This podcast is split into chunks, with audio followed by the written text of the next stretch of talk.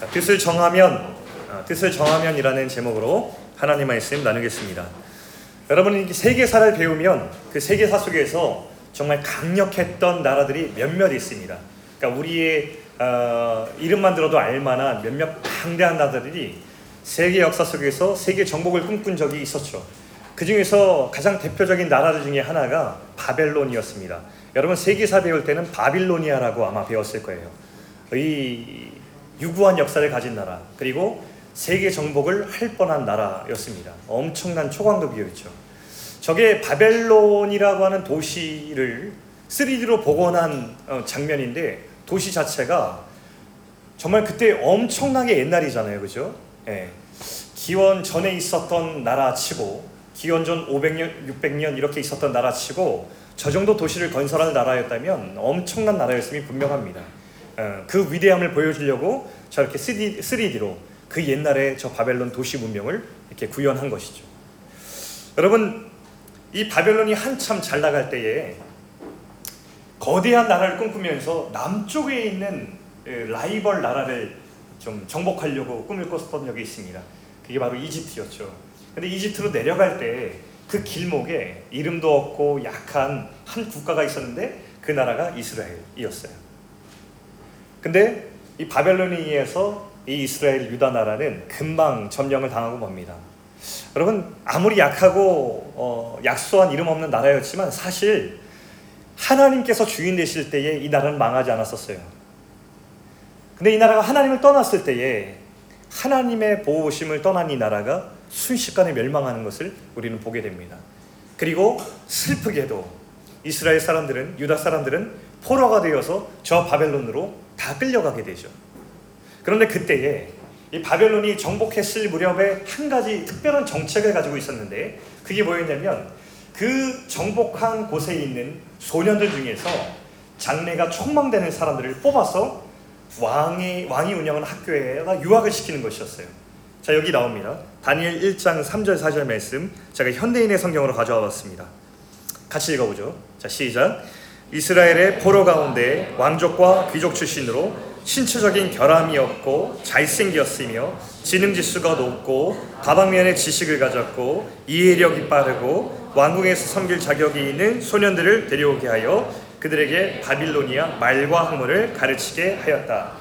여러분, 아우 여기 조건이 엄청나게 많지 않습니까? 그냥 스펙이 뛰어난 것뿐 아니라 용모까지 봤습니다. 외모까지 봤어요. 그러니까 우리 그 지금 형제들 소년들로 치면은 8학년, 9학년 중에서 지금 거의 외모는 다 해당되는데 여기 다 맞을지는 모르겠어요. 이 모든 스펙과 조건을 충족시키는 사람들 중에서 뽑아서 왕이 운영하는 학교에 유학을 시킨다는 것입니다. 여러분, 바벨론이 그냥 거대한 나라가 된 게 아니었어요. 그들이 알고 있었어요. 나라가 커지고 힘이 있는 것은 당장의 군사력이 크면 되지만 이 나라를 유지하는 것은 이 미래에 사람들을 잘 키워놔야 된다는 것을 알기 때문에 그 나라들을 정복할 때마다 그곳에 있는 인재들을 데려와서 장래의 인재로서 등용을 시킨 것이죠. 이게 이제 바벨론의 정책이었어요. 자 그리고 바벨론은 이렇게 유학생들을 모집하고 나서 이들에게 엄청난 조건과 혜택을 이제 허락합니다. 5절 말씀도 한번 읽어볼까요? 5절 말씀. 자 시작. 왕은 또 자기가 먹는 제일 맛있는 음식과 포도주 가운데서 날마다 그들에게 일정한 양을 공급하였으며 3년 동안의 수련 과정이 끝나면 왕 앞에서 섬길 수 있도록 하였다. 와, 3년 기간 동안에 공부한 동안에 정말 걱정할 것 없이 최고의 대우를 해준다는 거예요. 먹을 것 걱정 없이 엄청난 사내 진미를 날마다 왕이 먹는 음식을 주었고 그리고 최고의 거주 시설에다가 거기 기숙사를 주었고 게다가 정말 이 좋은 조건 중에서 가장 하이라이트는 뭐냐면 이 3년의 왕의 학교를 잘 마치면 그 다음에는 왕을 섬기는 고위직 관리로 일할 수 있도록 해준다는 거예요. 여러분 정복당한 나라의 포로들은 그 나라로 들어왔을 때 거의 대부분 어떻게 했냐면 아주 고된 육체 노동을 하는 그런 근로자로 일을 했어요. 종과 다름 없었죠.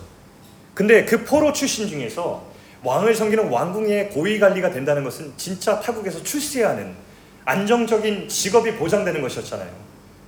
얼마나 이 약속이 큰 혜택이었을까요? 엄청난 조건이었어요. 자, 이 최고 대우와 고위직을 보장하는 약속, 이 혜택을 받은 사람들, 소년들 중에 한 명이 누구냐면 오늘 보면 다니엘입니다. 자, 오늘 다니엘을 보면서 여러분 어떤 생각이 드세요? 와, 좋겠다. 3년 잘 해가지고 정말 꽃길만 걸으면 좋겠다. 이런 응원의 메시지가 마음속에서 우러나오십니까? 저 뒤에 앉아 계신 우리 부모님들은 어떤 마음이 드시는지 모르겠습니다. 아, 만약에 우리 자녀가 이런 조건이었다면, 야, 3년만 견뎌라. 이런 기회가 어디 있겠니? 이 3년만 잘 견디면 너희 출세는 보장되어 있으니까 아무 말 없이 묵묵히 3년 동안 잘 공부하도록 해라. 이렇게 말하지 않았을까요? 예, 우리가 비슷한 마음 일 것 같아요. 너무 좋은 조건이잖아요. 그런데 성경은 이 탁월한 소년의 성공을 그리기 위해서 이 다니엘이라는 책을 쓰지 않았습니다. 여러분 우리가 지금까지 생각했던 예상의 시나리오는 그렇게 흘러갈 거예요. 아 이런 소년들이 이런 좋은 기회를 얻어서 참 그 인생이 성공했다라고 하는 시나리오는 그 당시에 대부분 정복지에서 바벨론 온 사람들의 공통된 대부분의 삶이었어요. 근데 오늘 성경이 기록된 이유는 왜 기록되었냐면 그 대부분의 사람들이 아니라 대부분의 사람들의 패턴을 따르기를 거부하고 아주 남다르고 특별한 삶을 살았던 한 인물의 이야기가 있었기 때문에 하나님께서 그 인생을 우리들에게 소개하고자 이 다니엘을 썼다는 거예요. 그럼 바벨론의 사람들이 찾아오면 입이 떡 벌어졌을 거예요. 저는 이제 상상해 보니까 이런 거랑 똑같았을 것 같아요. 베트남에 우리가 사니까 베트남의 저 중부 지역 소수 민족에 있는 한 소년이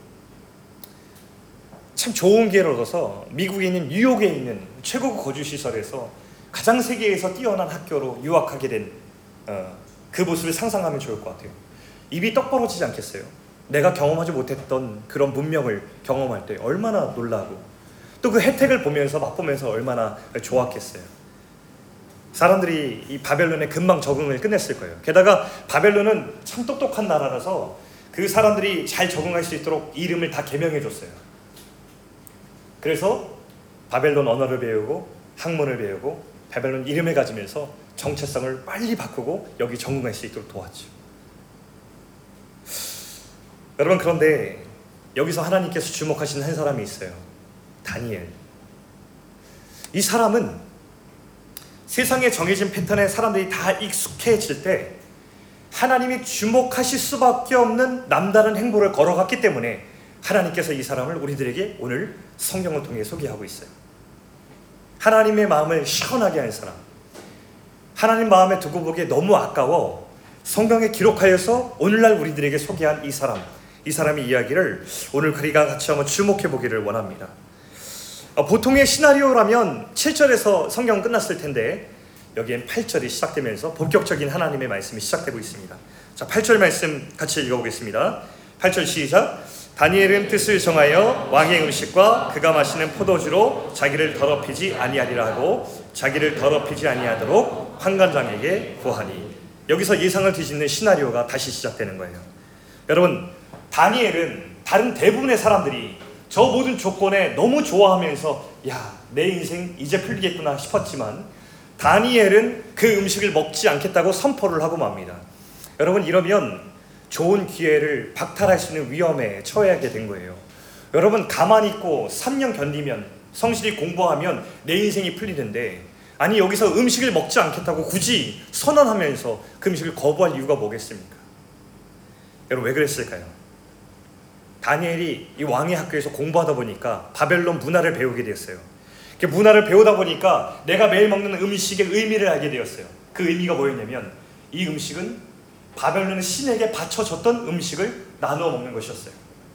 근데 이 음식의 문화에는 어떤 의미가 담겨 있었냐면 이 음식은 먹으면 이 음식이 드려졌던 그 바벨론의 신, 그 신에게 충성을 다하는 인생이 되겠습니다. 그리고 나는 그 신의 보살핌을 구하는 사람이 되겠습니다라는 그런 신앙의 고백과 같은 거였던 거예요. 그것을 배웠을 때에 다니엘은 그것을 더 이상 먹을 수가 없었죠. 그래서 자기를 담당한 관리에게 전 더 이상 이 음식 먹지 않겠습니다. 근데 다니엘이 더 멋있던 게 뭐냐면 그냥 음식 먹지 않겠습니다라고만 했던 것이 아니라 그 관리에게 합리적인 제안을 합니다. 열흘 동안 저를 시험해 보십시오. 제가 이 음식 먹지 않고 채소만 먹어볼게요.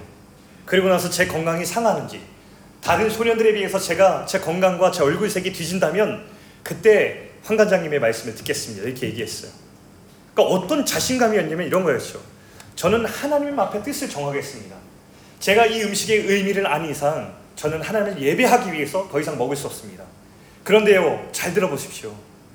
제가 하나님의 뜻을 따른다고 결정하더라도 결코 결코 저는 패배하지 않고 저는 쇠하지 않을 것입니다. 제 인생 망하지 않을 것입니다. 라는 당당함이 이 다니엘에게 있었어요.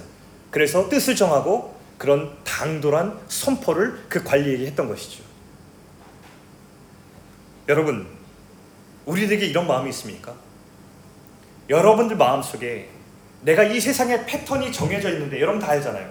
이 패턴 속에 거하고 이 패턴을 따라가야지 내가 인생을 잘 살 수 있다고 세상이 얘기하는데 근데 충돌하는 지점이 있단 말이에요. 하나님의 말씀을 따라가라고 교회에서 들어요. 근데 여러분들 그 하나님의 말씀을 따라가고 순종할 때에 어 다른 아이들이 가지 않은 인생인데 어 이거 따라가면 내가 망하지 않을까라는 두려움에 처해 있진 않아요. 오늘 성경이 여러분에게 말하고 있는 것은 이거예요. 하나님 말씀을 붙들고 그 뜻을 정하는 사람들 결코 망하지 않는다. 우리 인생은 언제 작품이 되냐면 내가 하나님의 뜻을 따라갔을 때 결코 망하지 않고 하나님께서 승리케 하신 인생임을 세상에 보여주면서 우린 작품이 되어간다. 라는 것을 우리에게 들려주시고 있는 거예요. 여러분은 어떤 사람들입니까? 세상 패턴에 따라가지 않으면 두려움에 처하는 사람입니까? 아니면 다니엘처럼 이 세상 가운데 내가 하나님 뜻을 따라가더라도 나 절대 망하지 않습니다. 제가 세상에 이거 보여주며 살겠습니다. 라고 작정하는 다니엘 같은 사람들입니까? 여러분, 그 이 8절 이후에 보면 되게 다니엘이 무모한 선택을 그냥 혼자 한 것 같잖아요. 근데 본문을 잘 읽어보니까 아, 분위기가 바뀌어요. 성경이 어떤 뉘앙스가 바뀌냐면 8절 이후에 아 다니엘이 이렇게 이렇게 했다라고 기술하다가 뒤에는 하나님께서 다니엘을 위해서 이런 일을 행하셨다라고 하는 이 주어가 바뀌는 것을 보게 돼요. 그러니까 어떤 필체냐면 제가 제가 느끼는 뉘앙스로는 하나님께서 이런 뜻을 정한 다니엘을 보시고 신이 나셔서 그 다음에 다니엘과 함께 하시는 그 일들을 막 기록하신 듯한 그런 필체를 느낄 수가 있어요. 자, 한번 볼까요? 9절과 17절 한번 보겠습니다. 9절 먼저 보겠습니다. 9절. 자, 저기 뭐라고 적혀 있습니까? 같이 읽어볼까요? 하나님이 은혜와 긍휼을 얻게 하신지라. 17절도요. 시작. 하나님이 학문을 주시고 모든 서적을 깨닫게 하시고 지혜를 주셨으니. 여러분 이 성경을 읽장 보니까 이렇게 구조가 되어 있더라고요. 다니엘이 뜻을 정하니까 그 다음에 나온 내용들 중에서 모든 일들의 주어가 바뀌었어요. 다니엘이 뜻을 정하니까 하나님이 주어가 되어 주셨어요.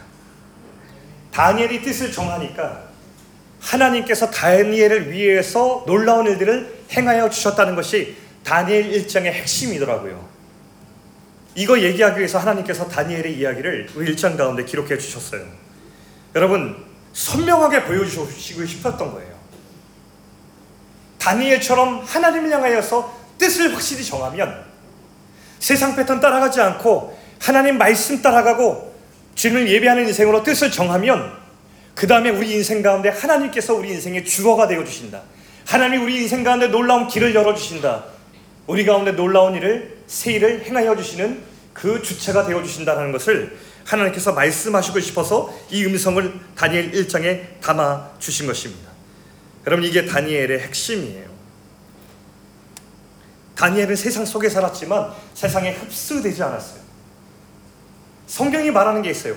세상을 우린 딛고 살아가요. 그런데 세상에 속하지 말라.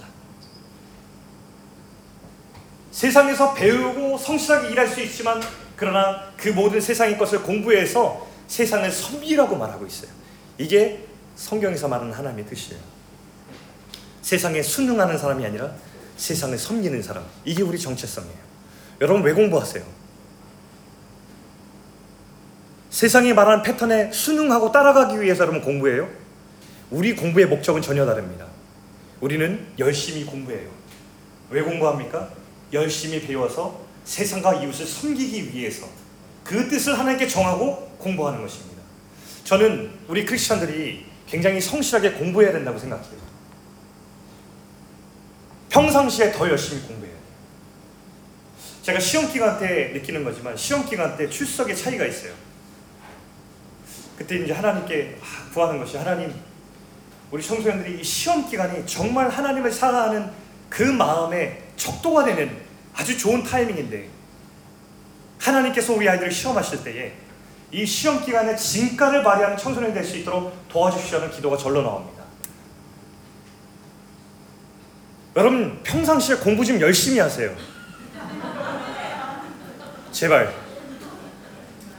평상시에 친구들이 의아해할 수 있어. 어? 야 너 시험 기간 하는데 왜 이렇게 공부 열심히 해? 어. 나 시험 기간에도 흔들림 없이 주님을 예배하고 싶어서 나 조금 더 열심히 하려고 평상시에. 시험 기간에 쫓겨서 공부하느라 예배가 조급해지지 않고 싶어서 나 평상시에 조금 더 공부해 놓으려고 나 성실하게 공부하고 싶어 라고 얘기할 수 있는 청소년들 될수 있으면 참 좋겠습니다.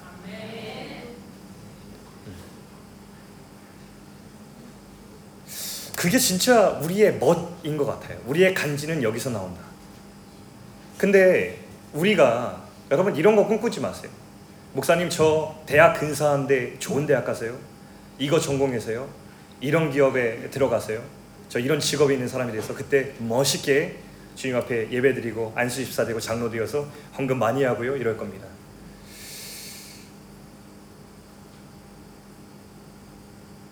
하나님께서 성경에서 말씀하시고 있는 것은 뭐냐면 하나님 한 번도 성경에 그런 인생을 우리에게 권면하시거나 격려하신 적이 없어요. 그건 우리가 만들어낸 거예요. 하나님이 우리가 작품됨을 얘기하신 것은 지금 이 시절을 지나는 여러분의 귀한 때에 여러분에게 아주 중요한 거대한 힘과 같은 이 시험 기간 앞에서 하나님 제가 주님의 영광 위에서 예배하는 인생을 살 건데 지금 여기서 저 더 공부하겠습니다. 더 성실하게 공부하겠습니다. 그리고 시험 기간이 올 때에 그때 하나님 편 나와서 주님을 예배하는 인생 그것이 저희 인생의 목적이라면 저 그렇게 살겠습니다. 라고 선포하는 그 멋있음, 그 간지를 성경 우리에게 건면하고 있거든요. 그 과정 과정들이 모여서 우리의 인생을 이뤄서 우리는 작품이 되는 거거든요. 성경 우리에게 결과론적인 작품을 얘기한 적이 없어요. 여러분,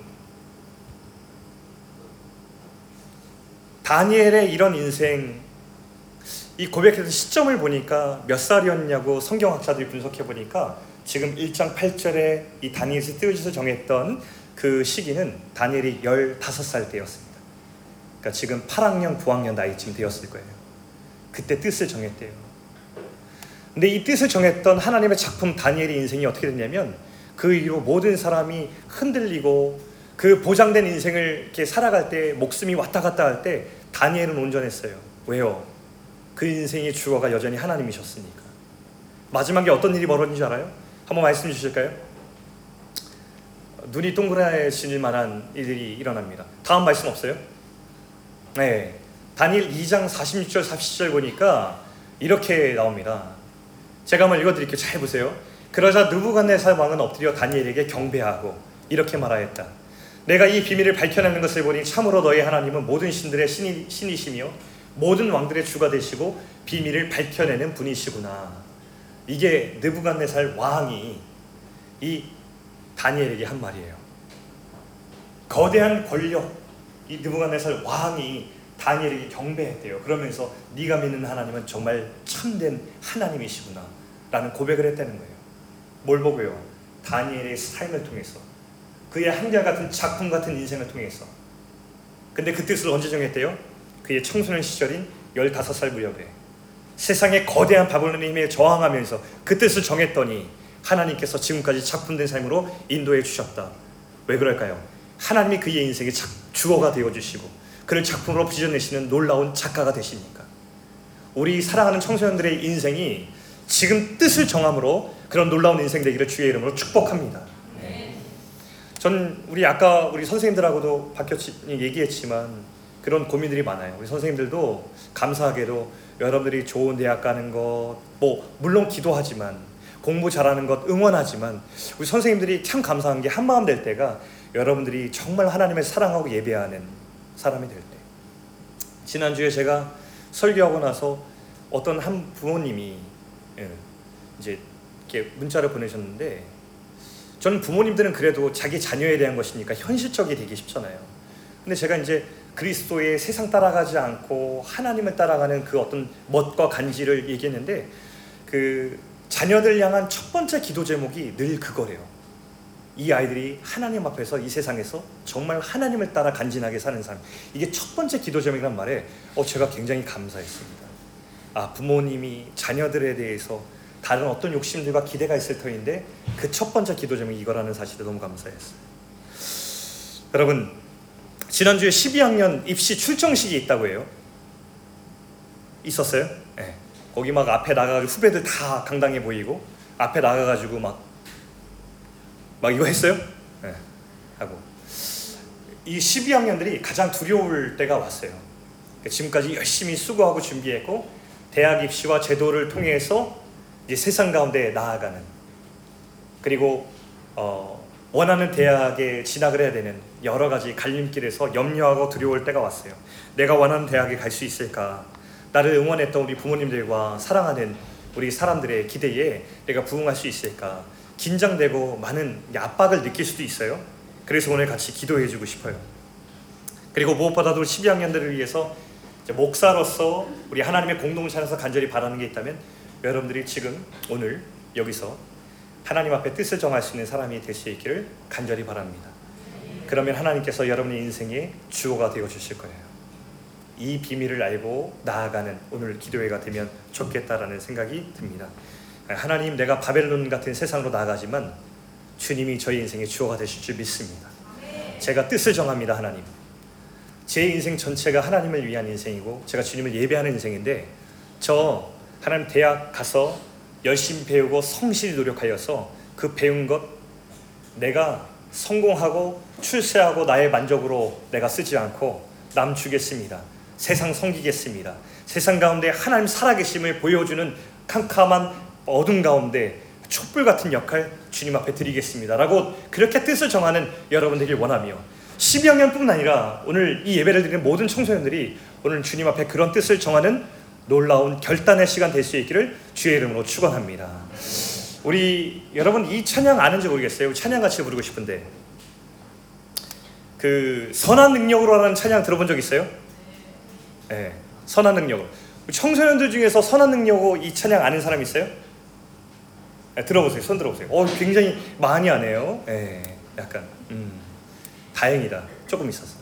모르는 사람들도 같이 배우면서 부르면 좋겠는데 제가 이제 이 말씀을 묵상하다가 어떤 결단 찬양을 같이 부르고 기도하면 좋을까 하는데 이 찬양이 생각이 났어요. 여러분 그 독일의 보네퍼라는 목사님께서 편지에 쓴 글을 누군가 찬송가로 만들었어요. 그게 오늘 부를 이 찬송가인데요. 보네퍼 목사님이 마음에 감동을 주는 게 공부를 잘하셔서 미국에서 유학을 하셔가지고 미국의 교수직을 제안받으셨대요. 근데 고국에서 들려오는 독일에서 소식이 날라왔어요. 나치가 집권했는데 히틀러가 너무나 악한 짓을 막 서슴지 않고 벌이고 있다는 거예요. 근데 더 가슴 아픈 소식은 그 나치의 만행 앞에서 히틀리의 그, 그 악의 앞에서 독일의 모든 교회들이 연합체가 이 나치에 집권하는 히틀러의 모든 이 정책들에 협조하기로 결단했다는 소식을 들어요. 그리고 보네포 목사님이 고국으로 돌아가서 고백교회라는 작은 교회를 세웁니다. 독일의 모든 교회들이 복음을 나치 정권과 타협했을 때 예수 그리스도의 피 묻은 십자가의 보혈은 결코 타협될 수 없으며 주님이 우리에게 말씀하신 이 복음은 이 히틀러의 악한 행동을 지지하지 않는다라는 것을 선언하고 계속해서 저항 운동을 하셨던 목사님이에요. 근데 이 목사님이 나중에 이렇게 열심히 일하다 보니까 감옥에 갇혔어요. 근데 놀라운 일이 있어요. 몸은 감옥에 갇혔는데 이 감옥 안에서 이 목사님께서 주옥 같은 그들을 펼쳐내요. 근데 감옥 안에서 복음으로 맞서 싸우면서 하나님을 향해서 살아가니까 그 작품이 더 빛나서 그때 감옥에서 쓰여진 모든 이 놀라운 작품들이 지금도 오늘을 살아가는 성도들에게 용기를 주는 놀라운 편지와 책들로 전해지고 있고 그때 고백했던 이 목사님의 고백을 통해서 오늘을 살아가는 이 성도들이 이 세상을 막 살아가면서 절망하고 힘이 들고 신앙생활할 때 막 부딪힐 때 이분의 고백을 통해서 다시 일어나는 새 힘을 얻곤 해요. 이 오늘 이 찬양도 그런 찬양인데 오늘 12학년들과 우리 청소년들이 이 찬양을 고백하면서 같이 용기를 내고 주님 앞에 뜻을 정할 수 있기를 바랍니다. 우리 같이 한번 다 같이 일어나셔서 찬양의 고백 드리겠습니다.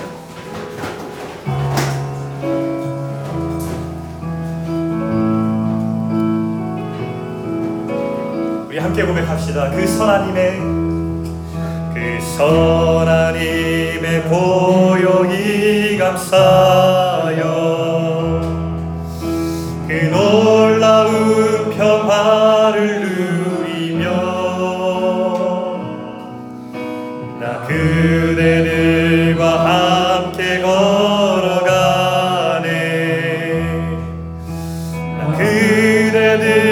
그대들과 하늘을 여네 지나간 허물 어둠의 날들이 지나간 허물 어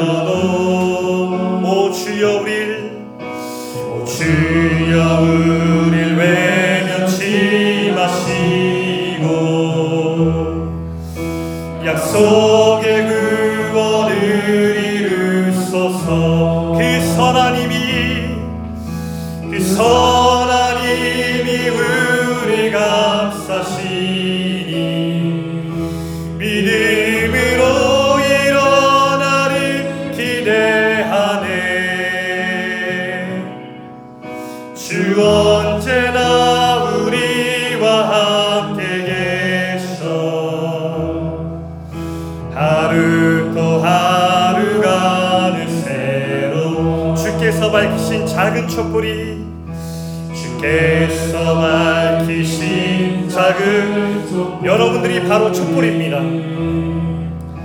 어둠을 헤치고 타오르네. 그 빛에 우리 모두 그 빛에 우리 모두 한 온 누리에 비추게 하소서. 온 누리에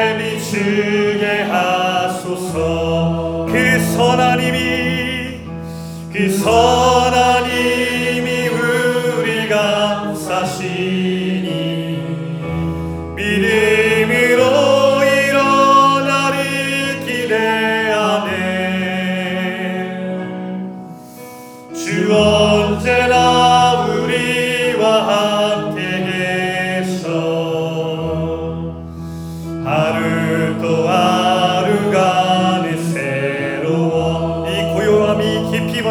번져갈 때